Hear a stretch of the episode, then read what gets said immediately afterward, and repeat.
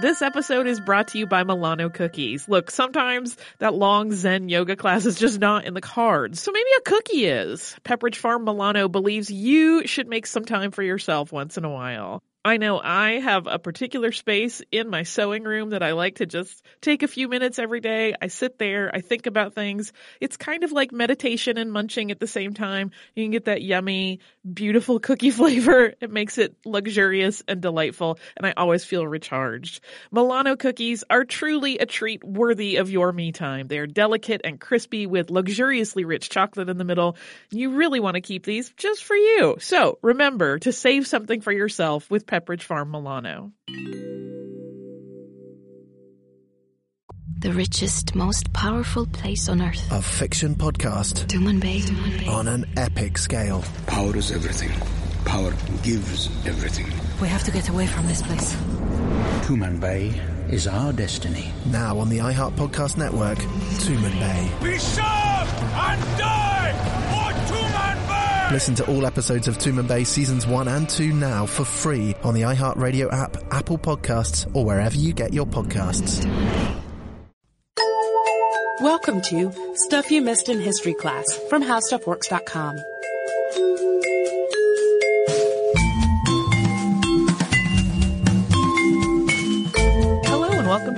podcast. I'm Holly Fry. I'm Tracy V. Wilson. Uh, and today's topic is one we've actually been asked about a couple times. It's another one that's also been on my list for a long time. I'm kind of trying to go back to the ones that I wrote down when we first moved on to the podcast as hosts that I was really excited about, and then they get lost in the shuffle. Oh, you know what happened to mine? What? We moved offices and my and the whiteboard, whiteboard got erased. the whiteboard with my stuff on it got erased. Yeah. Uh, so yeah, I'm going back to some of those because I always intended to do them. And this one is a little bit of a ghost story. It's got a little bit of U.S. military history, and it also features animals. So it's kind of a wacky mixed bag uh, in terms of topics. And I decided to kind of back off of doing much of an intro on it because I kind of love the oddness of the story, and I want listeners to sort of hear how it plays out. Like there's an explanation of what initially seems supernatural to some people. Um, so we're just gonna kind of set the scene and then kind of explain what was really going on and how that came to be. Uh, so it starts in 1883, uh, and at this point, a mysterious beast was spotted in Arizona. This is the first time that this particular one is spotted. Uh, and m- most of this story at the beginning, I should say, is all reported by the Mohave County Miner, which was a small newspaper. Uh, and I didn't have access to those particular ones. I have it written as relayed by another researcher. So just heads up on that. So in 1883, uh, there were these two women who were home with their children while the men of the family were away tending their sheep flock and they had had some issues with Native Americans and sheep issues, uh, that are not really germane to the story, but so, uh, while the men were away and these two women were at home alone with the children, they had an encounter which would unfortunately prove fatal for one of them. So, according to the legend, shortly after one of the women left the house on Eagle Creek to go get some water, the dog started barking, and that prompted the other woman to go to the window and see what was going on. And sh- what she saw, she described as an enormous red beast ridden by the devil. Uh, she heard screams, but because, uh, she was too terrified to leave the house, she just kind of barricaded the door. Uh, she is said to have kind of frantically said prayers the rest of the time until the men returned. So when the men came home and heard her story, they immediately mounted a search party for the other woman who had gone out to get water, but they didn't get far because they found her nearby trampled to death. And because this was sort of a mysterious death, there was some suspicion initially by the um, the authorities that examined the body that maybe she had been murdered by someone in the family, even though the condition of the body was obviously very unique in that it had been trampled. Uh, there was an inquest, but in the end, the verdict in the investigation was reported in the local paper, the Mohave County Miner, that I mentioned as, quote, death in some manner unknown. So just a few days after that, and a few miles northeast of the first sighting, two prospectors woke up in the night when their tent was crushed. They returned to their mining camp in Orr, Arizona with tales of this impossibly tall horse. When a party made its way back to the trampled camp, they found red hairs and large hoof prints in the area. And naturally, this on top of the uh, the woman having been killed in this sort of mysterious way, uh, really sort of started this, you know, cultural phenomenon that is very natural of tall tales and gossip uh, about what started to be called the Red Ghost. And some of the people talking about it claimed that they had seen and even pursued the Red Ghost. One said he saw it vanish into thin air before his eyes. So they really were laying on the supernatural abilities at this point.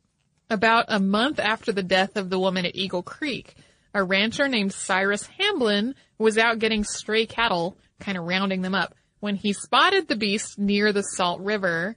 And this was 80 miles northeast of the earlier sightings. And unlike previous encounters, he knew what it was. It was a camel. Yeah, he, uh, it, it was not entirely unheard of for camels to be in this area. Uh, unusual, but not unheard of. Uh, and Hamblin could see that there was also some sort of load that was strapped to the animal's back, but he couldn't get close enough to catch the camel or identify what that was on his back. But he said that he believed that it looked like a deceased man, and eventually the camel escaped him. Hamblin's word on the matter solidified this whole story of the Red Ghost, which people also called the Fantasma Colorado. Uh, that was what the Spanish-speaking settlers of the area primarily called it. The rancher was a was well respected, and his tale was not really embellished. He didn't put a lot of you know crazy spin on it. He didn't throw in any supernatural or fantastical elements, except for the part that there was probably a dead man on the creature's back, which some people were kind of skeptical about. Yeah, uh, but he was very matter of fact about it. Like I think there was a dead guy on the back of that camel which is a phrase you never think you're going to say, but there you go. Uh, so several weeks after Hamblin's uh, incident, this time about 60 miles to the west of where Hamlin had had his encounter, uh, another group of prospectors spotted what was believed to be the same animal. This, at this point, having been still believed by some people to be supernatural and others to be like, no, no, it's camel. Uh, they thought that the best course of action was just to start firing wildly at it. And they didn't actually hit it, however, uh, or if they did, they merely grazed it. But as it ran for its life, the burden that was on its back, because there was something on its back, dislodged. And the prospectors, once the camel had gone, advanced on this fallen cargo, and what they actually discovered was in fact a human skull with some hair and a very few shreds of decomposed skin still clinging to it. And so in this moment, Cyrus Hamblin's story was completely corroborated by this rather grisly discovery. So it once again supported, no, no, he is really a stand-up guy that doesn't talk crazy. There is a dead guy on that camel's back. Yeah. In 1893, so 10 years after the first sightings of the red ghost, a man by the name of Mizzou Hastings found a red camel eating in his garden in Orr, Arizona, and this time he shot it dead. The camel had straps of leather still tied to it, and in some places the straps had cut into its flesh. This residual strap work led people to conclude that this was the same camel that had been running around the area with a corpse strapped to it for the last 10 years. Yeah, the corpse wasn't actually there the whole time, but it was a very intricate, like a, a, uh, a netting almost of these straps. So he had been wearing those straps and presumably pieces of this deceased person for quite some time. Uh, but who the dead man was remains something of a mystery. I read your notes as where the dead man was remains something of a mystery, and I'm like scattered around the well, yeah, that, that, part we know, uh, or we presume. Uh, and in the years between the time that the skull had been picked up and uh, when Mizzou Hastings had killed the red ghost, uh, and there had been other sightings during that time, but there had also been a lot of speculation that perhaps the corpse uh, had been a man who had strapped himself onto the camel when he was thirsty and near death, hoping that the animal was going to eventually lead him to water. Didn't work, apparently. Well, they realized that wasn't really what happened. Well, once the felled camel and its straps had been examined, though, it was apparent that they could not have been tied by a man, the man who was riding. And this conclusion led the Mohave County miner to say this. The only question is whether the man was tied on for revenge or merely as an ugly piece of humor by someone who had a camel and a corpse for which he had no use. Yeah, so there's, it's never really been, uh, solved one way or the other, in addition to who it was, but whether he had been alive or dead when he had been strapped to the camel. So, uh, the mystery of the red ghost was as solved at that point as it was ever going to be. Uh, however, that leads us to the next part of the episode, which is uh, why a camel was wandering around the American Southwest in the first place. And before we get to that, uh, we're going to have a word from our sponsor. Hey, listeners, I wanted to tell you about a new podcast from iHeartRadio called The Women, hosted by Rose Reed. It is a fascinating and deep dive interview show where Rose talks to changemakers and disruptors, and she finds out what really drives them. So she will ask each of them, "What was your first stand, and how do you navigate success and failure?" And really, what's the cost of fighting for others? These interviews are really personal and they're candid and sometimes they're a little bit crass, but they are always really enlightening. You can listen to these firebrands and take away lessons that will help you navigate your own life and forge your own path. The debut season includes women like Valerie Plame, the former CIA agent who is now running for Congress, and whistleblower and pediatrician Dr. Mona Hanna Attisha, who exposed the Flint water crisis and became the center of a swirling, swirling amount of problems.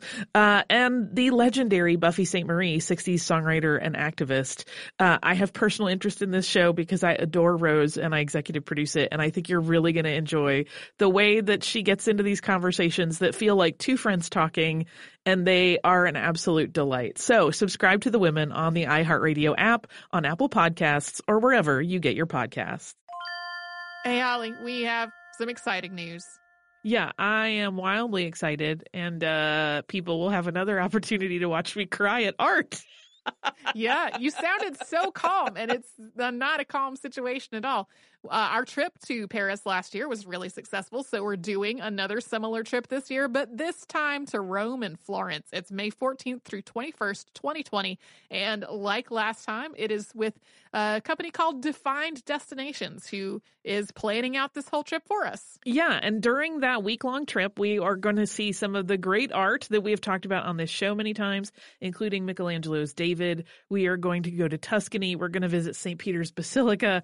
We are going to the Sistine Chapel. So it's going to be a fantastic trip. You can get the whole list of places that we are going and information about booking at defineddestinations.com. Scroll down to the Roman Florence trip with stuff you missed in history class, or come over to our social media. We have posts about it there too.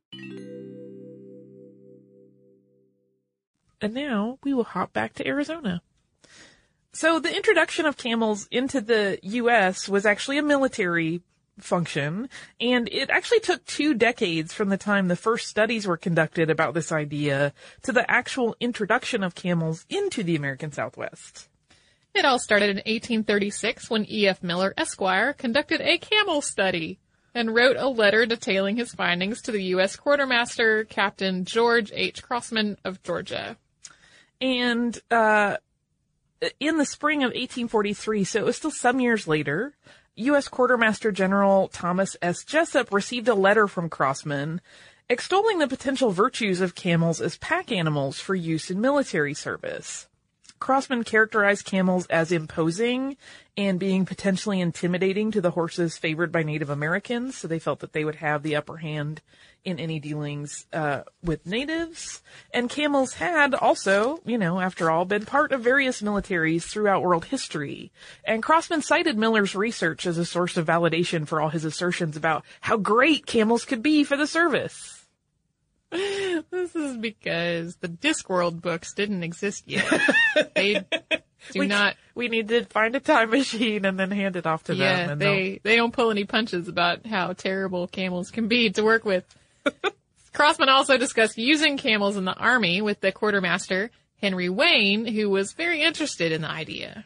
And then in 1848, so this is still all percolating along via years and years and years, uh, Henry Wayne went to the War Department with this idea. And though that had already taken quite some time, it was actually another six years before the concept of introducing camels into military service in the U.S.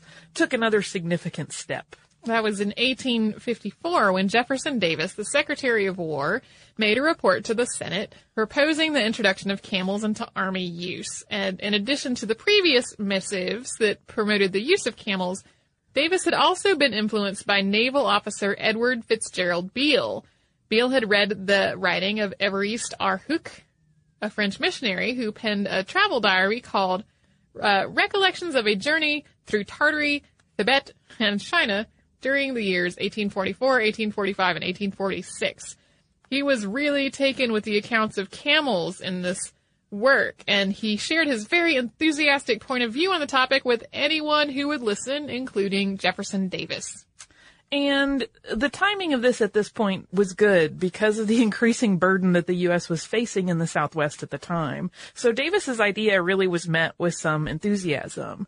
And this was because there was a growing need, uh, both for transportation of troops as well as for moving heavy loads of supplies. So this is, you know, mid 1800s when we are slowly pushing out to the West and things are being built. Uh, and the ability of camels to survive in conditions similar to those in the desert areas of the Southwest started to make them look like a pretty appealing solution to the problems. So in early 1855, Davis was granted a budget of $30,000 to start working on a camel corps. He immediately sent Henry Wayne to the eastern Mediterranean to find suitable camels to buy. And Wayne was joined in this mission by Navy Lieutenant David Dixon Porter, who was actually a relative of Beale. And the two men did not make a direct route through the Mediterranean to like camel country. They actually stopped at many places along the way. Uh, they stopped throughout Europe. They interviewed camel experts and got their opinions. They talked to zoologists. They visited with royals who owned camels as part of their menageries. Uh, and they also made several stops around the Mediterranean. Like they visited Tunis, they visited Malta, and in some of these places they would purchase stock if they found it suitable. Uh, they also, while they were doing all of this stuff, dropped off Wayne's son at a French boarding school where the boy stayed for several years. He did not finish the, uh, the camel travel. While you're in France. Why don't you go to school for a while? Yeah. On February 15th, 1856, Wayne and Porter started their journey back to the U.S. aboard the USS Supply, and they were traveling with 33 camels. This was a mix of Arabian, uh, Bactrian Tunis, and Tulu camels, along with five handlers. This group landed at Indianola, Texas on May 14th. And that's where the camels were offloaded from the USS Supply. And then they began marching uh, to their destination, which was Camp Verde. And they got to Camp Verde on August 27th of that same year. In 1857, Porter made the journey to the eastern Mediterranean again, bringing back 41 more camels.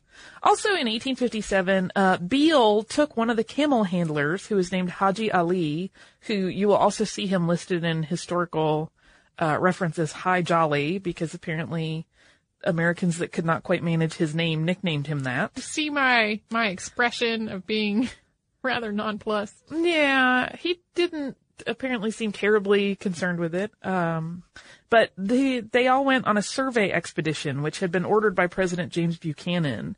And this team was tasked with building a wagon road from Fort Defiance, New Mexico to the Colorado River. And they took 25 camels with them on this, uh, assignment so that they could test out the beasts. And it turned out that the camels did a really good job. Side note, this wagon trail also marked the travel path that would eventually become the legendary Route 66. Yeah. First found by camels. Yeah, my my friends uh, Nate and Carrie drove the entire length of that as a summer vacation last summer. I have friends that moved out to Los Angeles last year and they did a similar thing on the way. I think it's an awesome, fun thing if you have road trip time. Yeah. Having only witnessed other people doing it. Yeah, I'm kind of like, let's get to the destination already. Okay. Not be in the car all day. But that's me. Uh, it turned out that these camels could easily carry 300 pounds and they could travel for four miles an hour, which doesn't sound terribly fast, but compared to other options, they did quite well, uh, especially considering their heavy cargo, with very few stops, so they could just kind of go all day long. Uh, and they didn't really need to have provisions for their meals carried along because they they were able to grade on the cedar and the creosote bush that were plentiful along the route and which other pack animals could not eat. Uh, and the camels were also able to outlast other pack animals on difficult journeys. So in some cases, when they had brought other animals along, they would have to abandon them because they could not hack the conditions. Oh no, Whereas the camels could just keep going. that's terrible. It is. This one's a little rough for the animal lover in me. Do you like boats? Do you like big boats? Do you like people working on yachts? Do you like poor people and the rich people they serve on yachts? Are you always like, what goes on below deck? Hi, this is Anna Hossnieh, And Nick Turner. the host of Deckheads, and we want to take you on a fun and goofy adventure. In this binge style podcast, we will watch and recap every episode of Bravo's Below Deck and all of its spin offs. We got Below Deck Mediterranean and Below Deck Sailing Yacht. And we're going to release an episode every Monday through Friday so you can watch along with us and listen to our silly daily recaps. Since podcasters are the scum of the earth and below the people who work below deck, we record in the bowels of the boat. That's right, we're just two fabulous idiots trying to catch you up on one of the most wonderful shows on television with our self-proclaimed quirky and offbeat personalities. I never said that. Okay. Listen to Deckheads when it drops on February 20th on the iHeartRadio app, Apple Podcasts, or wherever you get your podcasts. Henry Wayne in particular really championed the camel's usefulness. According to one story, after hearing remarks about the camels not being impressive as pack animals, he had one of his camels loaded with four hay bales, which totaled more than a thousand pounds, to just show off how strong it was. Yeah, again, the animal lover in me struggles with a little bit of this story. Um, like that's kind of abusive, but, uh, so initially, you know, at this point, the Camel Corps looked like it was going to be a success because they were doing very well in the desert conditions. They could carry loads. They could outlast mules and horses, no problem. But of course, that is not the whole story. If you've ever, ever seen a book with a camel in it, or maybe just like seen a picture of a camel, If you've ever seen a camel, you're right. Even if it's been like a, a far away glimpse of a camel, you can probably grasp that they have tempers. Yeah, I mean that's what they're known for. When I think most people, if they just do a quick like association and someone says camel, you think, oh my goodness, they're gonna spit and trample me. Yep, that has proved to be a problem. They could be very difficult, and they sometimes completely disregarded their handlers. They would growl at soldiers as they approached with loads that they were going to like Pack uh, on them. pack onto them. Oh, and also camels smell pretty bad. Yeah, uh, and I'm sure they probably weren't getting washed very regularly. I, I'm just imagining what effort it would take to wash a camel at this point in history. Yeah, It a lot. it would take a They lot of effort. They couldn't just pull out a hose. no, no. I mean, you you uh, They're au naturel, probably buckets, maybe. rainstorms. Hope. Okay. Uh, and that smell is actually part of the reason, uh, it's attributed to, to part of the reason why they spooked the horses.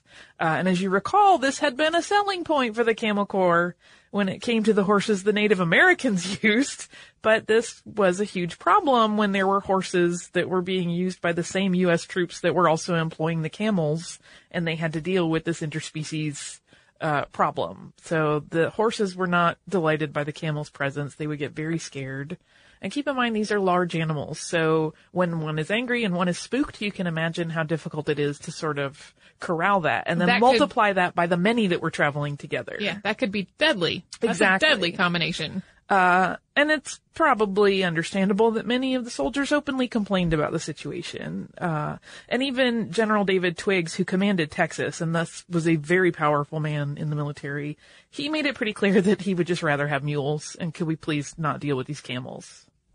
So as the Civil War mounted, Confederate troops took Camp Verde in uh, February of 1861. And so while the camels had proven their usefulness, they still were not a standard part of military operations. This was still considered an experimental concept. And they hadn't really been planned for as part of the Confederate war effort. So the animals then were, you know, there at Camp Verde, and they were used and sometimes abused, again, a little difficult for the animal lover, uh, in a variety of sometimes kind of odd ways. Some were used for just transporting goods and freight, just like they had been prior to 1861. Some were used for entertainment rides, and some were sent around to other bases. One was allegedly pushed off a cliff by Confederate soldiers because they found it bothersome and they didn't want to take care of it. And some were just neglected or set loose, Yeah, I mean, my heart breaks at the thought of an animal being thrown off a cliff. thrown off a cliff or even just abandoned or neglected. Uh, at the same time, just from the point of view of like someone in that situation, I can imagine that there is an element of, I don't know what to do with these things and there is a herd of them at this camp. Uh, and they just didn't know how to deal with them.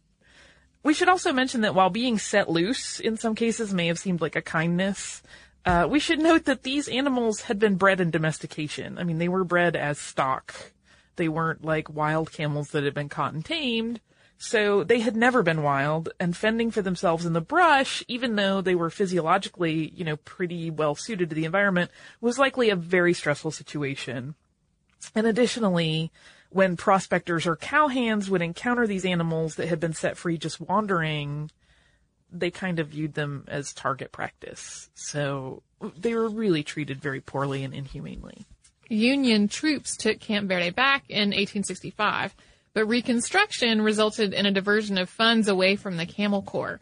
And as the railroad system was built farther and farther west, uh, you know, the camels had been helping to run supplies for a lot of the construction. The need for the camels just evaporated. And in 1866, most of the remaining camels, uh, when Camp Verde had been taken back, were sold at auction in New Orleans, Louisiana, and also in Benicia, California. And these were sold at significant loss. Uh, some were purchased by circuses, carnivals, or zoos. Some were likely sold to be used as meat. Some were purchased by like just private people who were like, I have money, I'll buy a camel. And then they often turned around and resold them for a much higher rate. They were in, a, in essence camel flippers. I was just thinking camel flippers. Yeah. So today there are Camel Corps reenactors who keep a small number of camels for education purposes. There's a comedy film made about the whole thing in the 70s. Uh, and there's even a children's book about it. There's also uh, a memorial to the Camel Corps at the final resting site of the camel handler Haji Ali in Quartzsite, Arizona, and it's kind of a pyramid-shaped uh, little memorial that stands there and references both uh, Haji Ali's work as well as just the Camel Corps itself, because he stayed in the U.S. even after his need, his work as a camel handler was done. While the Red Ghost was felled in 1893, camel sightings continued in Arizona, California, and Mexico well into the 20th century. Even in the 1950s, there were people who claimed that there were still camels in Sonora and Baja California. Yeah, completely random species introduced and were allegedly, you know, kind of surviving in the desert for a long time. Some being very elderly, I'm sure, and others possibly having uh, mated and had their own little camel families. I I am going to say that I am relieved that it was not more like the introduction of kudzu. Yeah. I mean, can you imagine if camels overran the Southwest the way rabbits overran Australia? I, I thought about that as I was doing this. I was like, I guess camels didn't do so well in the whole uh, propagating and and sort of you know uh, a huge blow up of population, which is good. I still feel very bad for the camels because I can't get past that. Uh, and it, it's interesting. You'll hear sometimes or read when you're looking at research about this. Uh, there are historians who like to theorize what would have happened if we hadn't completely abandoned the camel corps experiment because it did seem like it had some, uh, fairly, you know, positive aspects to it, even though the camels tended to be grumpy and problematic you know, some like to wonder what had happened if the Union Army had incorporated them into regular service after they had taken back Camp Verde.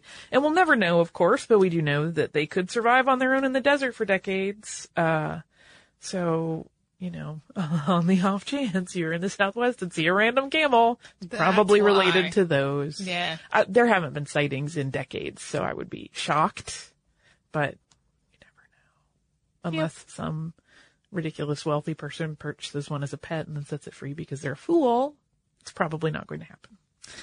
Uh, but that is the camel corps. And that's one of those things that, um, because it involves so many moving parts and names that are also connected to other aspects of the Civil War, you know, it can quickly blossom out into a very huge and long thing. And we may eventually cover other parts of this story that kind of interlock, but that's the scoop on why there was a camel running around looking like a devil uh, killing people With- so With a corpse. yeah, and it kind of explains when you think about that uh, why that camel seemed to be pretty aggressive towards humans. It had clearly been treated badly. Someone had strapped a person to it and sent it off. It was carrying something around uh, that was tied tightly enough to be cutting into its flesh, so Mhm. it probably was very grumpy. Did not associate humans with good things. No. So, uh, that's the scoop. Do you have some listener mail for us? I do, and it's such a gear change from camels. It will involve no animal talk whatsoever. Uh, it is from our listener Allison, and she says, um, "I am a cartoonist who loves history, so I love being able to listen. So being able to listen while I draw is wonderful. I'm writing to ask for advice, possibly for both of you, but perhaps mostly Holly, as I know of her passion for historical clothing. I want to make a comic about the history of underwear. Okay, my aside, Allison, I just fell a little bit in love with you.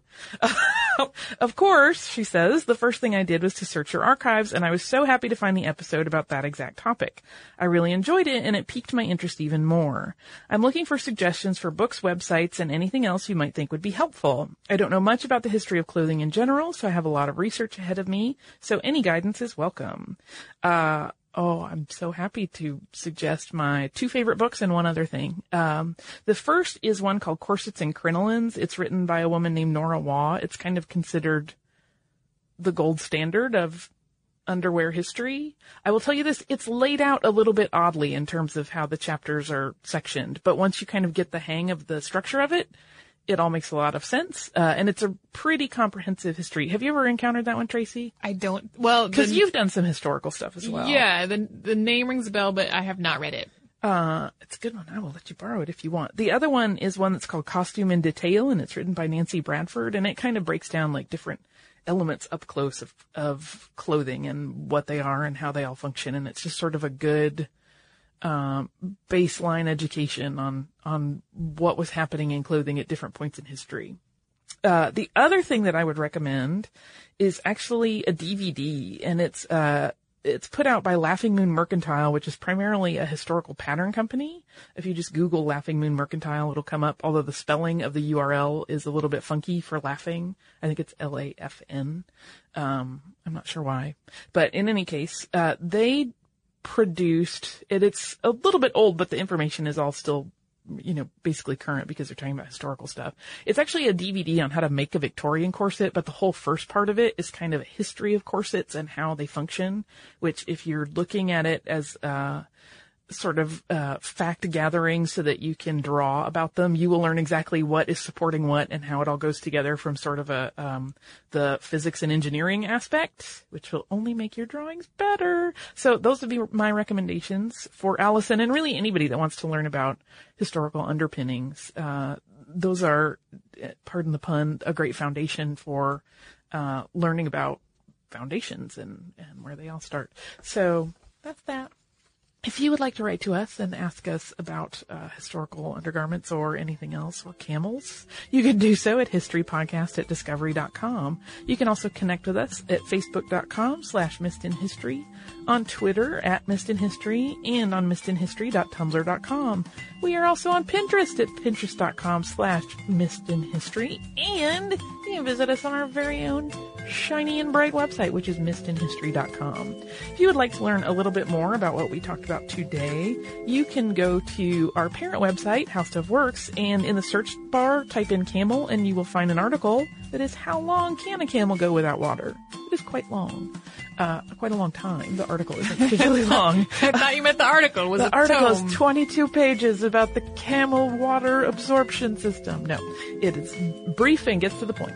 Uh, if you would like to learn about that or really anything else your mind can conjure, you can do that at our website, which is howstuffworks.com.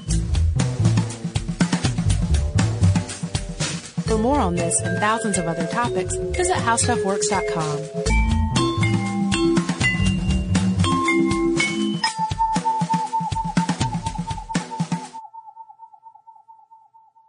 Hey guys, I'm Shane Bacon and I want to tell you about a new podcast called Get a Grip with Max Homa Shane Bacon. One guy that has probably hit a 350 yard drive, considers himself an athlete mostly because of his unreal papa shot abilities, and has in fact started to show off signs of a tricep forming is our own Max Homa, PGA Tour winner and fan favorite online. Max and myself churn out new episodes every week to give the fan a unique look at golf and all that comes with it from someone that spends his work weeks on tracks we all dream to play, grinding it out with the best in the world. Listen and follow Get a Grip with Max Homa and Shane Bacon on the iHeartRadio app, Apple Podcast, or wherever you listen to podcasts right now.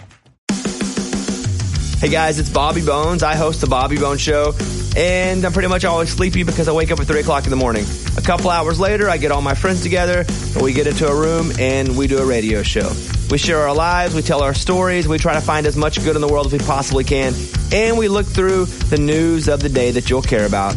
Also, your favorite country artists are always stopping by to hang out and share their lives and music too. So wake up with a bunch of my friends on 98.7 WMZQ in Washington, D.C., or wherever the road takes you on the iHeartRadio app.